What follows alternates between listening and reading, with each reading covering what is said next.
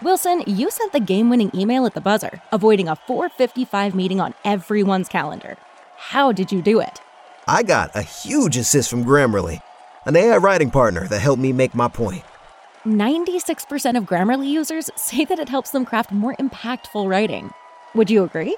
Grammarly helped adjust my tone to navigate tough work conversations. And it works everywhere I write, so I can quickly communicate effectively. Your teammate used Grammarly to summarize an important document, making a three pointer. How did he do it? It only took one click. When everyone uses Grammarly, everything just makes sense. You made an incredible slam dunk to end the game. The meeting was canceled, and your team will go home champions. Go to grammarly.com slash podcast to download it for free. That's grammarly.com slash podcast. Easier said, done. Everybody in your crew identifies as either Big Mac Burger, McNuggets, or McCrispy Sandwich, but you're the filet fish Sandwich all day. That crispy fish, that savory tartar sauce, that melty cheese, that pillowy bun. Yeah, you get it every time. And if you love the filet of fish, right now you can catch two of the classics you love for just $6. Limited time only. Price and participation may vary. Cannot be combined with any other offer. Single item at regular price. Ba da ba ba ba. To the latest episode, Five on the Floor, the Five Reasons Sports Network. Thanks for joining us on your favorite podcast app, Google Podcasts, Apple Podcasts, Spotify, and the Five Reasons YouTube channel. Make sure you hit like, subscribe, and turn the notifications on. Also, check us out on Off the Floor. That's our new Discord, $2.99 per month.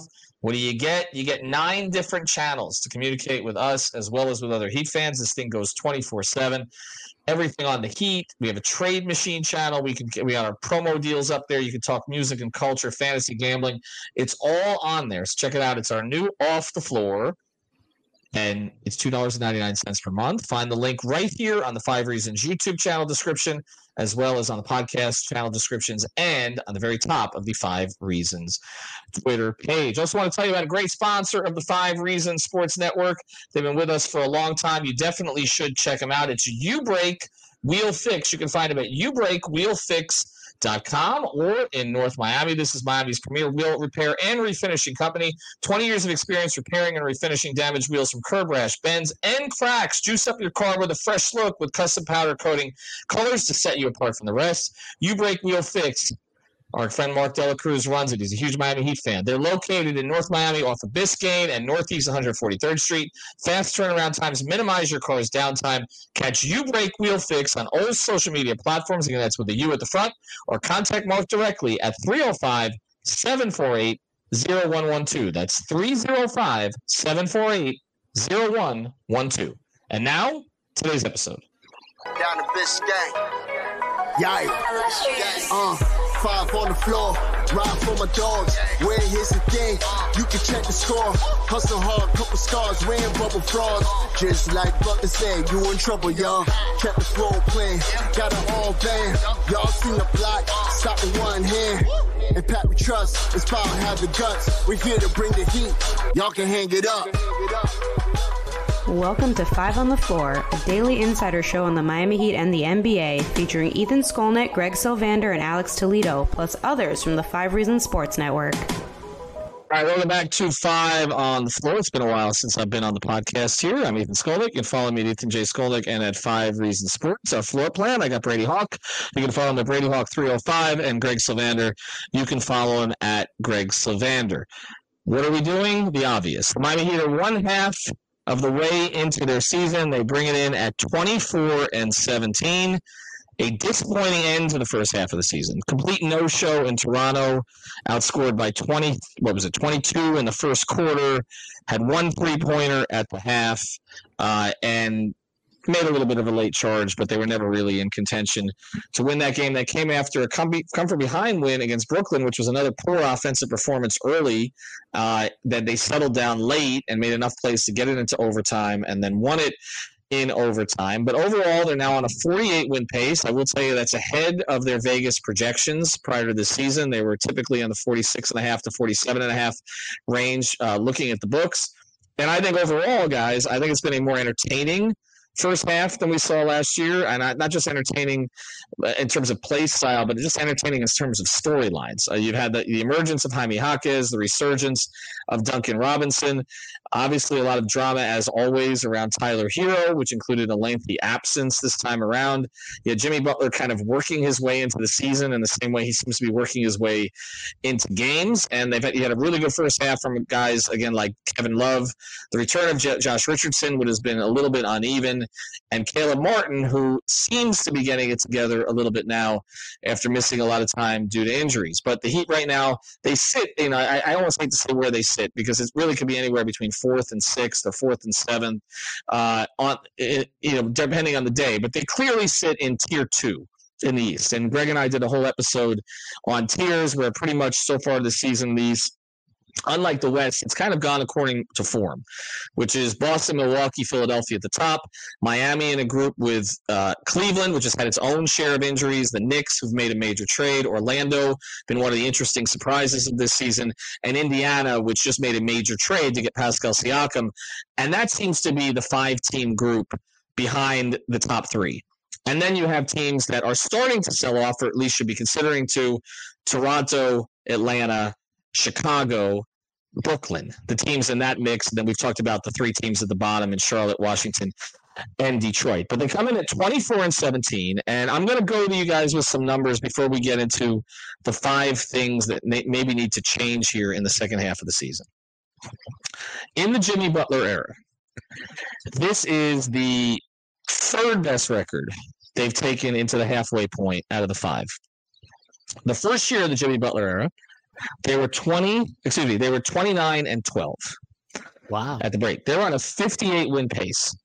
It was right after this that they started to fall off. And they really struggled for a three or four week period, even though that included a trade for Iguodala, Crowder, moved out some of the pieces. And then they kind of got saved in a way by the COVID break. And then, of course, came back, went three and five in the bubble, but then positioned themselves in the five spot and made the run all the way to the finals where they lost to the Lakers. Year two, which was an extension of year one. They were 22 and 19 at the break. So they're better this year than they were that year. 21 22 season, they were 26 and 15 at the break. And that included some missed time, I think, by that stage for Bam, uh, where actually Kyle Lowry stepped up in a lot of those situations. They were on a 52 win pace. So they were at a better pace that year than this year. And last year, they were 21 and 20. And they ended up going from the play in all the way to the finals. Here's some other comparisons just for those who may be interested in this stuff from previous eras. Four years of the Big Three. First year of the Big Three, 2010, 2011, 30 and 11. That was after the 9 and 8 start. If you remember, they ripped off 21 and 22 uh, at that point. Then they lost a couple games going into the midway point. 2011 2012, which was the season that started late because of the lockout. It started on Christmas Day in Dallas, right? The, the rematch game where they, they obliterated the Mavs, okay, in that first game. 31 and 10. Year three of the Big Three, which actually turned out to be their biggest win season at 66 wins, they were 28 and 13 at the halfway point. That was actually their worst stretch at the halfway going into the halfway point. But then of course they, they, they that started the 27 game winning streak kind of started around then. And they ended up having this uh, great finish to it. And then 29 and 12 in the last year of the big three which we always talk about as the season when they were tired of each other frustrated with everything and yet they still were 29 and 12 at the halfway point, even with Dwayne missing a lot of time. But we knew that they had problems, even though they were 29 and 12. And then just going back a little bit, guys, the Shaq era, okay, forget 07, 06, 07, and 07, 08, but the first two years, after Shaq arrived, 29 and 12 in the first year under Stan Van Gundy, 24 and 17 in the second year. And I mentioned that because that's the year that Pat took over for Stan, and they ended up winning the championship. 24 and 17. Same record that they have right now. Greg, what sticks out to you about that before we get to this year's team? That that was a team that had pieces that didn't fit that won a championship, and this team may have some pieces that don't fit, and they're still going to try to win a championship. I think that that's the first thing that jumps out. Just I'm referencing that 06 data point that you pointed out there because it's just so on the nose with their record now. I think Uh, another downloading moment for me is damn, it felt a lot harder to be great than it actually was for the big three, right? Because it, it, felt like it was like a Herculean effort, but they were getting 30 win halfway point starts pretty customary. Uh, you know, it was customary for them. I, um, it's been a better year than last year. There's no doubt. It's been more exciting. It's been Jaime Jaquez has helped a ton. I mean, we have to just be honest about that. And also, I think that the ascension of Bam, Duncan's resurgence, these things are all moments uh, that have been awesome to watch. I think also seeing some of what um, some of the bench guys have brought at different moments. Jovic stepping into the starting lineup. There's lots of stories that we can go to that last year I felt like were absent from the run, and it was a lot of just question marks and less moments where you saw answers to those question marks. I feel like the first half of this season, we saw some of the answers. It doesn't mean the questions don't still exist, but I just feel like we, we saw a little bit more of what um, would make a Heat fan smile in the first half of this year. All right, let me go to you on this on this team. Um, glass half full, half glass half empty. Okay. So on a 48 win pace, which again is ahead of you know Vegas's projection, barely, right? Their net rating is slightly above middle of the pack for for all teams in the NBA. And yet it feels so if you if you project out what their net rating is, they really should be like 22 and 19, honestly. Like uh, that's where they should be based on that, basically on the 43 44 win pace. And yet it feels to me like they've left games on the table. Like like which way would you look at it? Like should they have more than 24 wins right now or fewer? I mean, I think good coaching kind of feeds into that where it kind of overrides the the net rating a lot of the time where where that kind of kicks in. I mean, this team is barely in the top 10 of, of defensive rating. So I mean, that tells you where they are offensively, but also shows that as much as we've kind of looked into the uh, specifics lately, as, as a whole, they've stepped up defensively even with guys out. And it, that's kind of been the key here. It's like now looking at this this moment right now and moving forward. I we keep talking about it, and I feel like we talk about this on every podcast. But as much as we're going to make this offense thing a, a thing, the defense is where Erik Spoelstra is going to lean eventually. So the players have to lean there as well, and they're going to eventually get the lean there with rotations. And I know we're going to get into that, but in terms of them leaving more games on the table, I don't. I, this doesn't. Last year, I felt like they should have won more. But I feel like this year it's pretty much where they should have, like, right, pretty much where they should be. Like, I don't. Last year, I remember there were a lot of games where, because specifically because they were clutch games, and there were games where it was a lot of decision making late in games that were deciding things. This year, it's been like I feel like it's been a lot of deciding games, except for the one. I forgot who they played, but they had one game where they pretty much had the game in hand, and they just the other team came back and won. Other than that, I feel like they're pretty much where they're where they're kind of supposed to be. So once again, that feeds into the good coaching. That's with even though we're looking at this team now with the top players, they have not had their guys. That's another thing to kick into the fact of the standings, even though they're not going to use that excuse. But I will say, on a lot of the, the examples that you're using, and I know like last year, like, yeah, they they were in a worse spot and they still ended up getting to the finals, but like they ended up getting to the play in. So like yeah, like they made the incredible run and they could easily do that again. And I'm not like knocking that, but in terms of what their goal is, their goal is to not be in the play in. Their goal is to be in the top six. So in order to do that, you better not be losing these games in the middle of the season and trying to fight for your lives at the end of the regular season to try to put yourself in position. So I think that's the difference. Even though it, they've done it before, it's more so like learn from your mistakes and, and kind of feed into that this year. I think that's why Erik Spoelstra keeps mentioning seeding which I I have not heard him mention as much in previous years as he has this year. He says, "Well, I think we're in the fourth. I think we're in the fifth. Uh, that's a message, obviously, that's been expressed to his team behind the scenes. When I talked to Kevin Love uh, after a game a couple weeks ago, I asked him, "Have you ever seen the East quite like this?" He said, "No." Uh, to have all of these teams bunched up the way that they are, again, the West is a different animal. The West has some of the old guard hyped teams are not there at the top right now, with the exception of Denver, which obviously you got to call them old guard because they won a championship.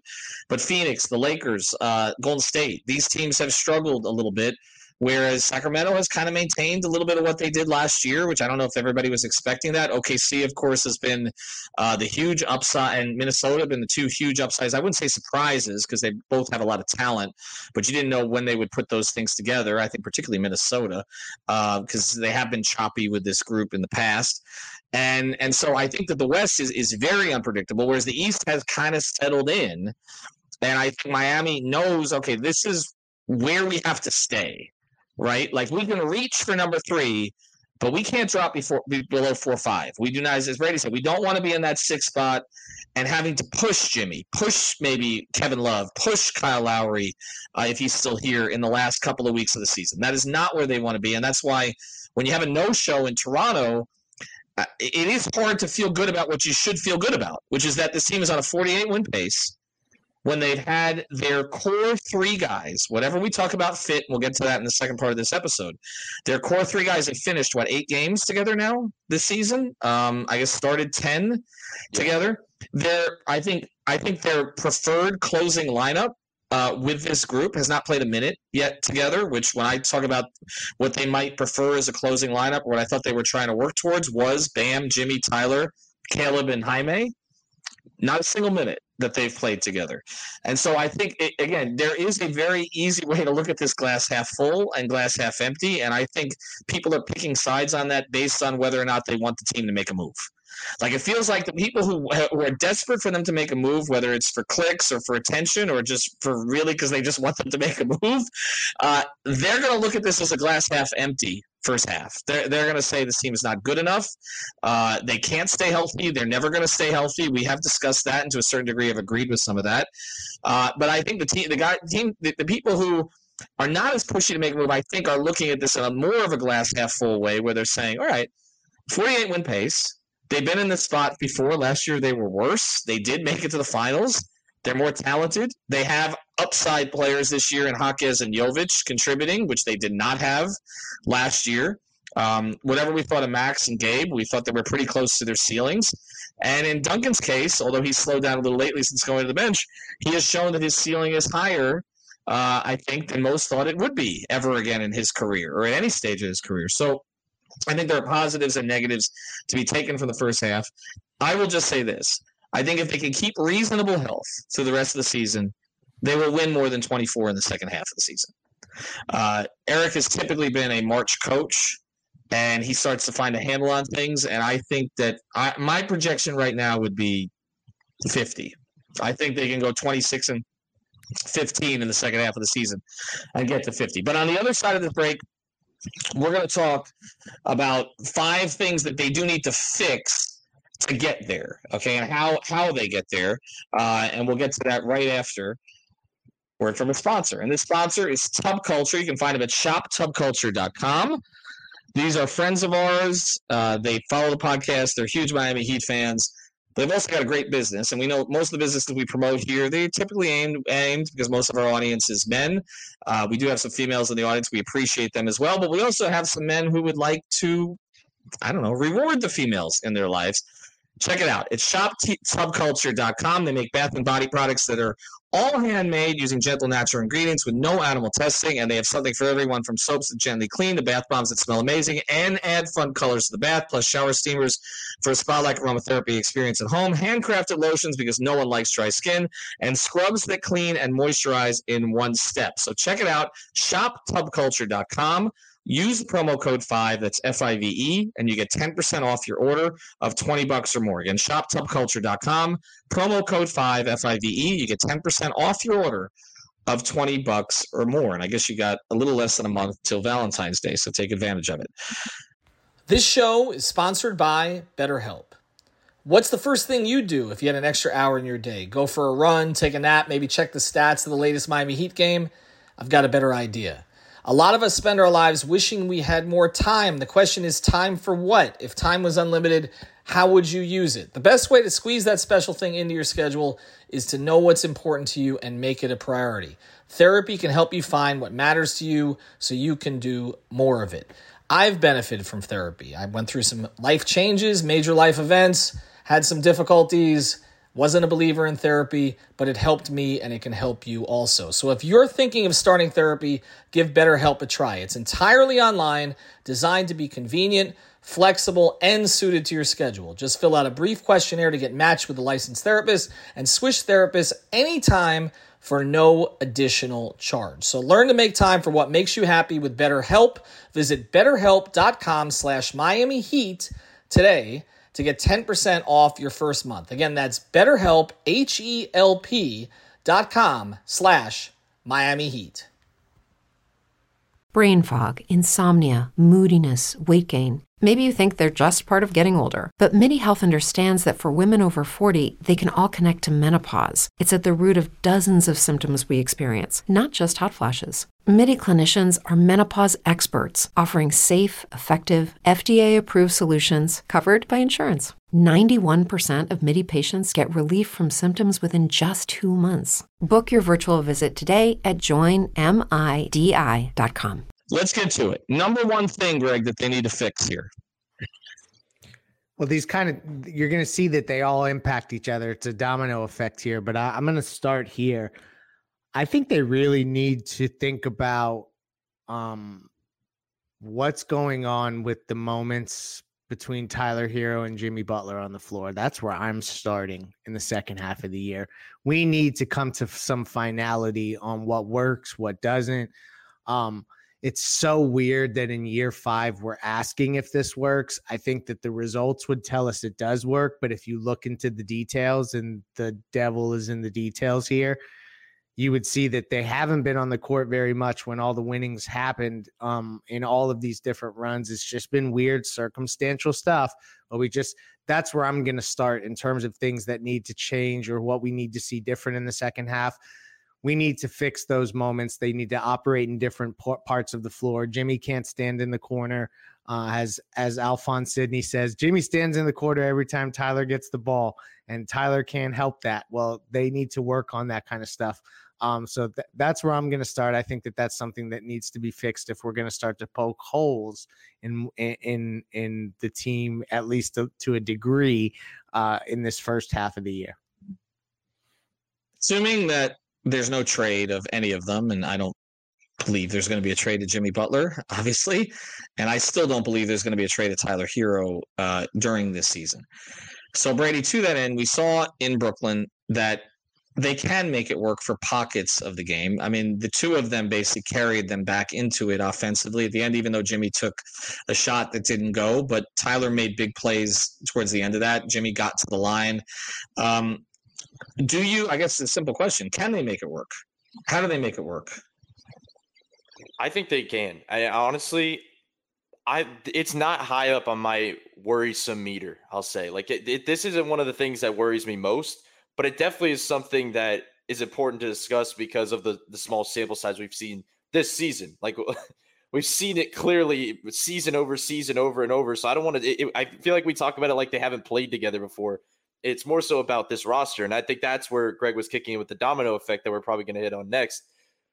But I'll say this they're they have been running in the last two games more Jimmy Herro actions than I've seen in a long time. Like I, I just haven't seen them try to force it in this way. And what that tells me is that Erik Spoelstra is trying to make it work. And it feels like now he's trying to make up for lost time where he knows he at this current moment it's not about he could he could move the role players around and use different sets and, and put them in position but when, with the time being, with not knowing how long he has with Jimmy, Herro, and Bam on the floor together in the regular season, he's going to try to maximize the, those times. So I felt like I think it's important to note that I think he's trying to figure that stuff out as well and how to maximize them both. And the issue is, and it's always going to be this the regular season Jimmy Herro combo doesn't end up ever mattering because we see a different version in the playoffs. And it's like, it's easy to say that, and I know it's going to sound repetitive, but it is what it is. Like this this version of Jimmy Butler, whether you like it or not, whether if he's, he is sitting in the corner a couple times with Tyler who has the ball, that's going to be the style that he's going to play at this time. He's not going to play a crazy high usage in the regular season. and all of a sudden, the playoffs, it's going to turn around. So maybe the time played together is kind of overblown because it's all going to change in the playoffs. But there's no doubt that they need to figure that stuff out to kind of. You can't just be thrown in to the mix in a playoff series and expect to kind of figure it all at once. Now, last thing I'll say, is even though we keep saying this, the start of that Milwaukee game last year when Tyler before he got injured, Tyler played incredible and the offense looked good and Jimmy was involved and everything kind of looked smooth. Where that's the kind of the pockets where I'm glad Ethan you mentioned the word pockets because I, I think it's not can they play together.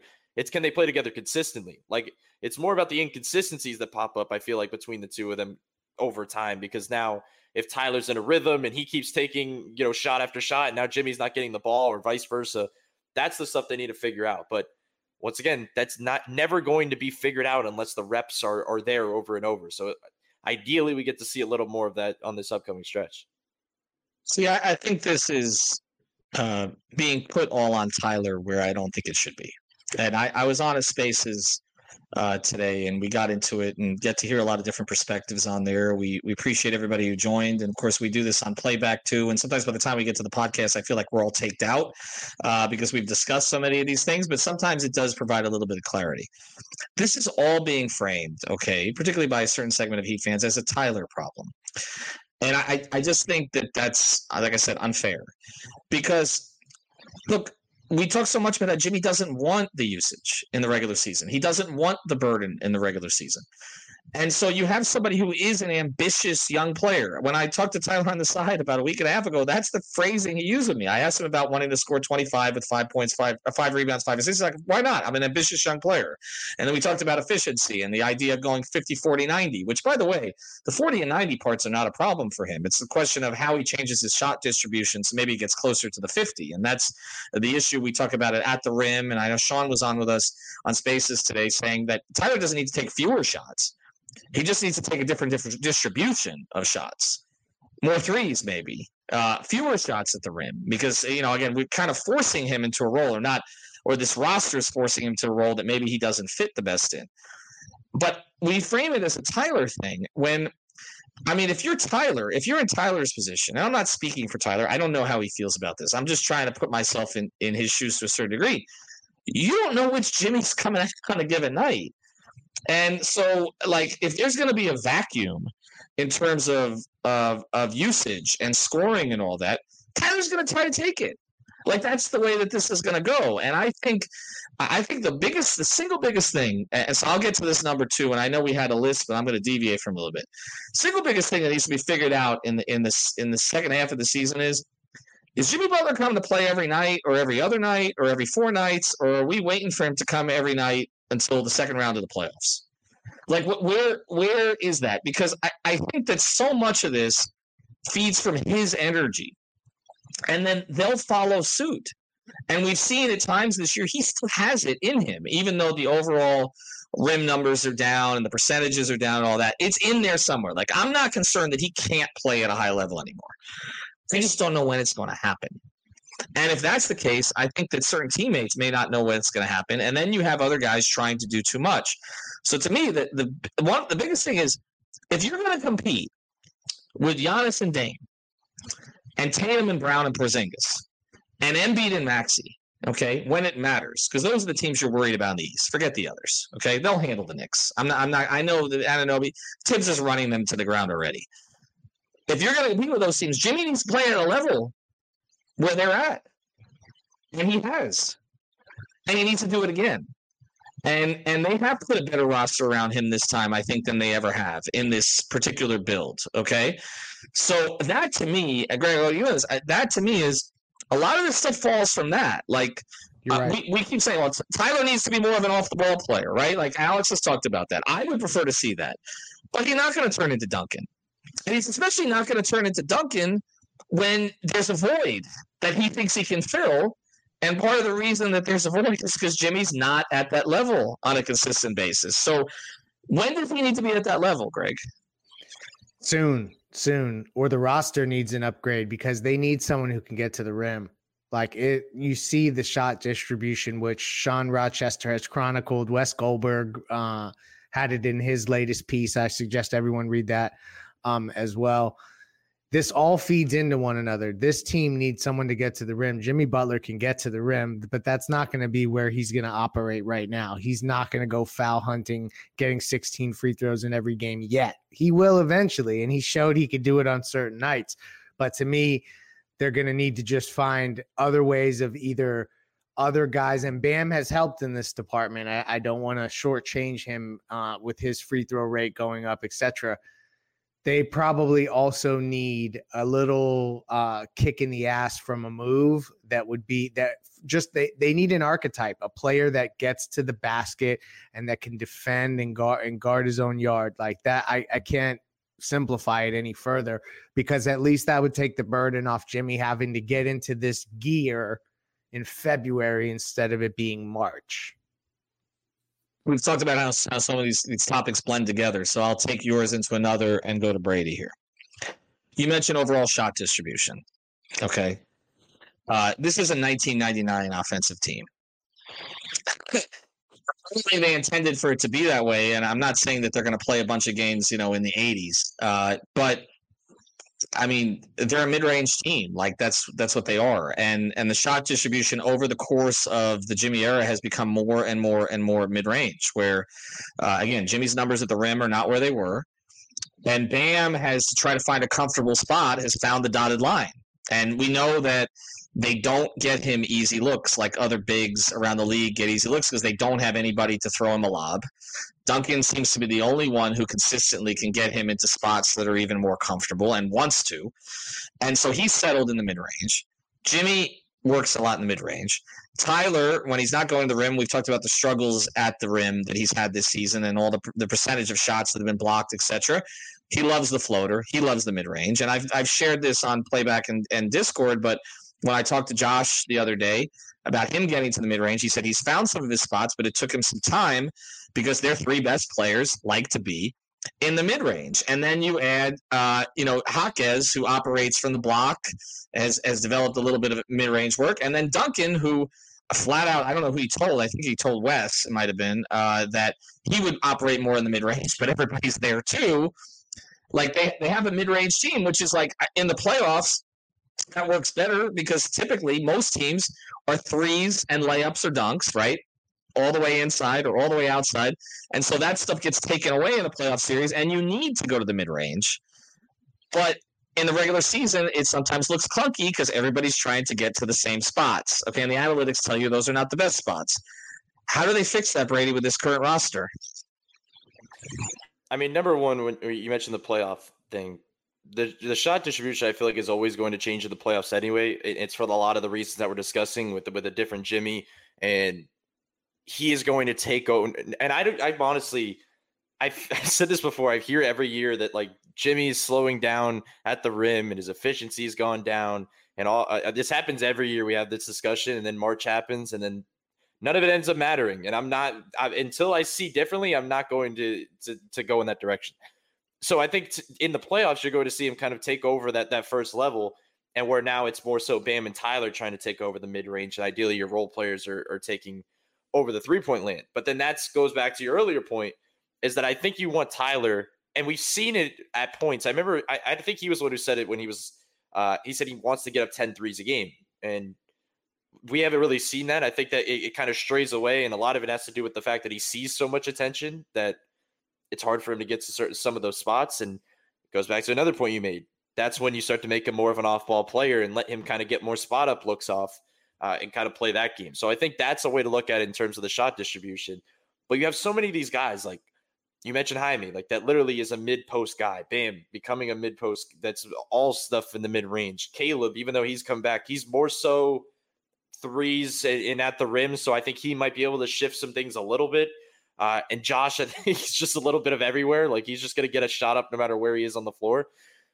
And then there's Kyle, who should be getting up mostly the threes, but he's not really getting shots up, period. So you're not really getting a lot of shots there. And Nikola Jovic is not a mid range player. So that's kind of gives you a different, kind of different player as well. So a lot of this comes down to I think they're always going to say they want to shoot more threes because they've shot it well this season. Like they they were they were number one in three point shooting for a good portion of the year. I don't know where they are now. They have to be still top five, I would think. Uh, maybe not after that game in Toronto, but I just think they have to lean on Tyler getting more threes up. I think second of all, Duncan needs to be a little bit more of a priority. I don't want to. It's hard to say because their three guys are back, and I know the main reason he was getting shots up before to that degree was because guys were out. But seeing what he was able to do on a little bit of a higher volume and when you can lean on him, he opens everything else up for these guys. Like you could start using Jimmy as a roller, and Bam, Bam obviously can do that stuff with Duncan already. Uh, and you saw them leaning into some of those Tyler Duncan lineups before as well. So I just think that that's an easy way to kind of find uh, a different shot meter, I guess, at times. But to your point, unless you know what Jimmy you're getting, you're not going to know what shot distribution you're looking at. And as much as that becomes a problem, it's the same problem that we've discussed, I feel like, every year. So, as much as this is something to discuss, I also want to counteract and say, this is Jimmy Butler. Like this is the guy that that does the crazy stuff in March and April. And and this is what we've seen every year that this is nothing different. So I don't want to overdo it, I guess, and say that like Jimmy needs to do this and that. Like, yes, I think he needs to be better and more. And I don't even want to say better because this has been two games, and one of the games he played terrific in. So like I, I don't want to like overdo this as well because it could just be one of those down games. Now, in two weeks, if we're having this discussion, he's kind of having these up and down games. Yeah, it's 100 percent a conversation. But right now, I mean, he's one of he's one of two in his two return games, so I, I can't really take that away from him. It's interesting to me. You mentioned guys who are not mid range guys, and that so many of their lineups look really good statistically with either Kevin Love or Nikola Jovic in them. I, I don't think that's a coincidence, right? You have somebody on the or Duncan, right? You have somebody on the floor, and Duncan has obviously done more at the rim this year than in the past. Somebody on the floor who's not clogging the mid range. Yep. Like that's I mean, the love lineups are terrific. Love Where does Kevin play? Right? I mean, Ke- Kevin spaces the floor for them. Like they miss him when he's not out there. Uh, Jovic has now been a plus, and individual plus minus is wonky, but not when it starts to say this. The 11 games he's played since he came back into the rotation, even before he went to the starting lineup, but including the time of the starting lineup, he's been a plus in nine of them. He was a plus in the Toronto game, a plus six in a game that they got blown out. One of the two minus games, he was a minus one, and the other one was in Phoenix, where everybody was a minus. Okay, the lineups with Jovic and Love are working because there is more space that's created because they're not trying to operate in the exact same spots. I think that that's instructive. But I'm going to go to this before we close here because there's a lot of other things that people are going to say how you fix stuff. So I'll throw this at you. Greg, is it more important to fix this team with changes to the starting lineup and the closing lineup, which they'll tell you the closing lineup's more important, or is it more important to, clo- to fix this team with a transaction? Uh, frankly, with a transaction, I just I I will not budge that Kyle Lowry's twenty nine million dollars needs to be used in a different manner. It doesn't need to be some splash but it just needs to be something. And I'm not moving off that position. I'm not one who's called for a trade yet. I understand how these things progress. I don't want anything to be rushed. I'm not looking for an overpay. I just saw what um, large expiring contracts netted last year in the trade market. And this trade market is even more reasonable, I think, from a value perspective. So to me, there's no reason to go out, be aggressive, see what you can get, and try to fortify this roster because you never know when Jimmy Butler does finally no longer become March and April Jimmy Butler. How many more of those years do you have? And so, like, why are you playing with fire and not fortifying the lineup? To me, that's the biggest thing. All the stuff internally is where the team is going to point to because obviously this is a um more of a fan driven take by me to say that it's a transaction. But I just don't see how they fix the the the stuff getting to the rim and also just finishing at the rim. It's not just frequency, it's also accuracy at the rim. And I, I just feel like there's going to have to be an outside player that comes in to fix that. All right. So I think this is in stages. Okay. Um, I think they need to change the starting lineup now. I agree. Uh, I'll start there. Okay. You can't continue to start Kyle Lowry at the point. You, you just you just can't. And and we were having this conversation on on Spaces uh, today, and uh, the way I put it, and, and we had Siobhan on from Heatbeat, and we were kind of talking this through. You know, it's one thing for Kyle to come to camp and look around, and there's no point guards on the roster, and Gabe's not here anymore. and you are going to the Hall of Fame most likely someday. And it's almost insulting for the media to ask about your starting job when it's Dru Smith, RJ Hampton, and Josh Richardson, who's not a point guard. Okay. And as much as the Heat would like to be positionless, Erik Spoelstra does believe in a floor general type. If he had, if he can get one, he'd like one. And so I understand why Kyle reacted the way that he did, and I understand why the team backed off from its position that he was not going to start. Because I can tell you, two weeks before training camp, I was still being told we don't project Kyle as a starter, right? That's not we you know we want to preserve him for the playoffs. We want to monitor his minutes off the bench, right? He, whenever I would say, well, you know, you had Wade come off the bench, you had Dragic come off the bench. They, they did a lot more for this organization uh, than Kyle has, right? But uh, so you know, it should be about politics, okay? Uh, it's a 41 game sample size now. Like he gave it half a season, okay? And you're getting no production from the position. I mean, I mean, you're getting. I mean, in, in January, the most field goals made he's had in any game are three, and it's not because he can't shoot; he won't shoot. And I, I do think that when you look at what he provides with some of the bench units or others, then some of the things he does do, the pointing, the organizing, that kind of stuff, can be of value. But in the starting lineup, okay, you have to cover for him. Like we, we talk like I think Jovic should remain a starter, but you cannot continue to start Jovic and Lowry together. You're not pulling Tyler out of the starting lineup. I'm sorry, that ship has sailed, and there are politics involved in that one, and there should be. He's 23 years old. He's part of the future of the franchise. And if you're not keeping him, which they likely are, but if you're not keeping him, you have to keep his trade value up. And moving him to the bench is a six man at this stage, I'm sorry, that ship sailed two years ago. It's over with. That's not the guy you move to the bench if it's not working it's Kyle's job in the starting lineup to make it work for Tyler and Jimmy. It's not happening. So try something else, okay, at this stage. And you cannot start him and Jovic together. So if you're going to continue to start Jovic, then you need to go with someone else. I have three options that would be better, all right?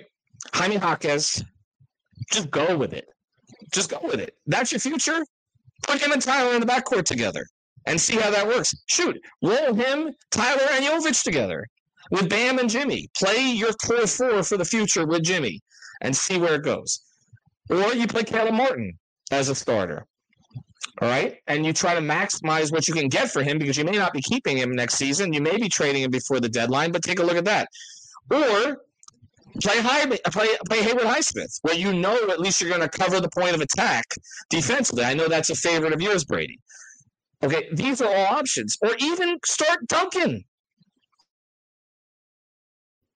and get the spacing and and the connection with Bam. But that was I don't understand the, the, value of it. Which was yours? Duncan, trying Duncan. Yeah. Okay, so Duncan, so any of the four. Okay. Or and I'm not saying don't play Kyle at all. I'm saying put him on the bench. And look, if he takes Josh's minutes for the time being, he takes Josh's minutes. Okay, if that's the direction, if Spo wants to go with a more veteran hand on the bench, I can get behind that. But this idea of starting first quarters and starting third quarters, playing four on five, it's it's demoralizing, and it's there's nothing being done to help Brady. Especially, and we keep saying this over and over when Erik Spoelstra is trying to play this defensive style and quoting me in the mud and saying all this stuff, but then having you know Kyle Tyler Jimmy Jovic Bam. Like that is not a lineup that is going out there to lock up opposing teams in the regular season. Uh, then there's also the point that I was making yesterday, which is you have two guys that, as good as Jovic has been, is not high volume. He's not a high volume scorer guy that's going to put the ball up, and we know Kyle is not. So now you're basically saying the stuff that we started this podcast talking about with Jimmy and Tyler. It's essentially all on them to be the offensive with Bam to be the offensive engines. Uh, and it just doesn't feel like a strong formula. Now, you might be saying, well, Haywood's not a high volume guy, but he provides something on the opposite end. And he's still going to take that spot up jumper, as we've seen over and over. If he has that shot, he's going to take it. And the same goes for Caleb, Brennan, the options you discussed. So they, I keep saying this over and over. And as, as much as they say, and, and I've been a proponent of saying closing lineup matters more than starting lineup, but the closing lineup, as I said yesterday, like you, if you can't get to your closing lineup, the starting lineup becomes you know a bigger problem. You start to look around and saying, okay, wait, maybe we do have to change this. And Ethan, I said this as a joke yesterday. I'm actually interested to, to get your opinion because I said if there was a game for them to do it would it not be a game like tomorrow night where there's there's going to be other topics floating around like Udonis Haslem and it just seems like there's going to be, you know, we wouldn't be talking a whole lot about the starting lineup after Udonis Haslem's the big topic of the night. So I don't know. I feel like if, especially after that last game, if there was a night to do it, I feel like it might be tomorrow night.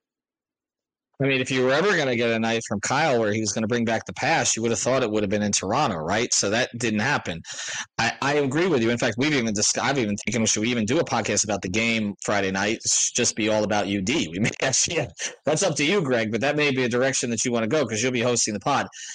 This is not personal. It's just, it, it, this, again, I talk about ship sailing. Like, it is what it is at this stage. The, the the organization was not planning on Kyle Lowry being a starting point guard this year, and now you got another half season look at it. And I, I don't understand even running him into the ground with more minutes at this stage. Like you're 20, he's, he's still averaging. His minutes are down from where they were early in the season. He's still at 28 and a half. So whether you're trading the contract or not, preserve him so that he can be a value for you later on the year for what he still can provide. And maybe he gives you a couple of games where he has a throwback where he actually takes five threes. Because again, he's not a bad spot up shooter. He just doesn't do it consistently. It looks like he's trying to get out of everybody else's way. That's not, I mean, they could have RJ Hampton out there getting out of everybody else's way, okay, but at least you know he would be a bulldog on the defensive end. I just, I'll let you close with it, Greg, because I know your thought is trade the contract if you're not trading the contract, you need to at least trade your own priorities on this. And I, I just I I can't see it. I mean, he's last in all statistical categories for starting point guards in the NBA, except shooting percentage, except effective field goals. Which by the way, is his best effective field goal percentage of his career. He yeah. just he just won't shoot. So so where are you at right now? People point to the lineup data and they say all of Kyle's lineup data looks great. Well, part of that is is that he does what Kevin Love and those guys do and that he gets out of the way. That's why Kevin Love's lineup data looks good too. Imagine what he could do if what the lineup data could look like if he was actually a threat. So to me, you're right. This is a progression, uh, a, a progressive bunch of fixes. First, it's adjust the starting lineup get Jimmy and Tyler more minutes together, start to create your pecking order. And then it's like, then you figure out who's closing because you've started to get a handle on the rest of the group. So that that's kind of where I lay. And that that that that starts with Kyle Lowry because he has to move out of the starting lineup. And any of these options would work, but it has to happen. And it doesn't have to be via transaction. I think you're right. I think that they've given it 41 games. They can easily come to him and say, okay, now it's time for us to make a change and see if we can do something different. They can always go back to it if they gulp have to. I mean, they, they went back to it last year. Oh, we we talked about it at the um, when he when he took the extended leave of absence last season, and I said I didn't know if they would go back to him. Right? We didn't, and they they did. I mean, they they I mean, Gabe was the starter, but Kyle got minutes and he had important minutes and he had important games as they went forward. But I, again, I think, and, and I'm going to say, say there's nothing owed to anybody at this stage. They, they paid him handsomely for three seasons. There were very good moments.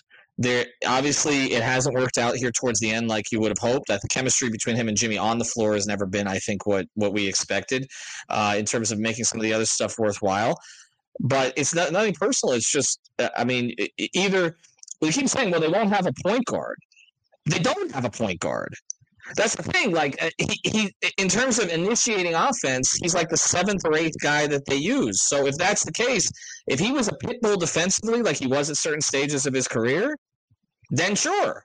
But you're having to start start either a Highsmith or a Martin or somebody like that just to cover up for it. And if you want to go, if, if I'm going to say, if, if the if the decision is to keep him happy, you can't play him and Jovic together consistently. I think that's going to be shown in the starting lineup. If the decision is with Herro, if the decision is to keep him happy or to continue Niko Jovic's development, a 20 year old who you're trying to project as a big part of your future, what are we doing here? Right? I mean, this is no place, quote unquote. Correct. And look, this NBA basketball, like this podcast, is no place for old men, which is why I'll probably be phased out of here pretty quickly as well at some point. All right. Thanks to Greg. Thanks to Brady. Uh, and thanks to our sponsors, Tub Culture. Shop tubculture.com. Use the code 5FIVE and check out UBreak Wheel Fix, starting with you. Have a good one. Thank you for listening to the Five on the Floor on the Five Reasons Sports Network. After all, someone needs to listen to my dad. Everybody in your crew identifies as either Big Mac Burger, McNuggets, or McCrispy Sandwich. But you're the filet fish Sandwich all day. That crispy fish, that savory tartar sauce, that melty cheese, that pillowy bun. Yeah, you get it. Every time. And if you love the Filet-O-Fish, right now you can catch two of the classics you love for just $6. Limited time only. Price and participation may vary. Cannot be combined with any other offer. Single item at regular price. Ba da ba ba ba.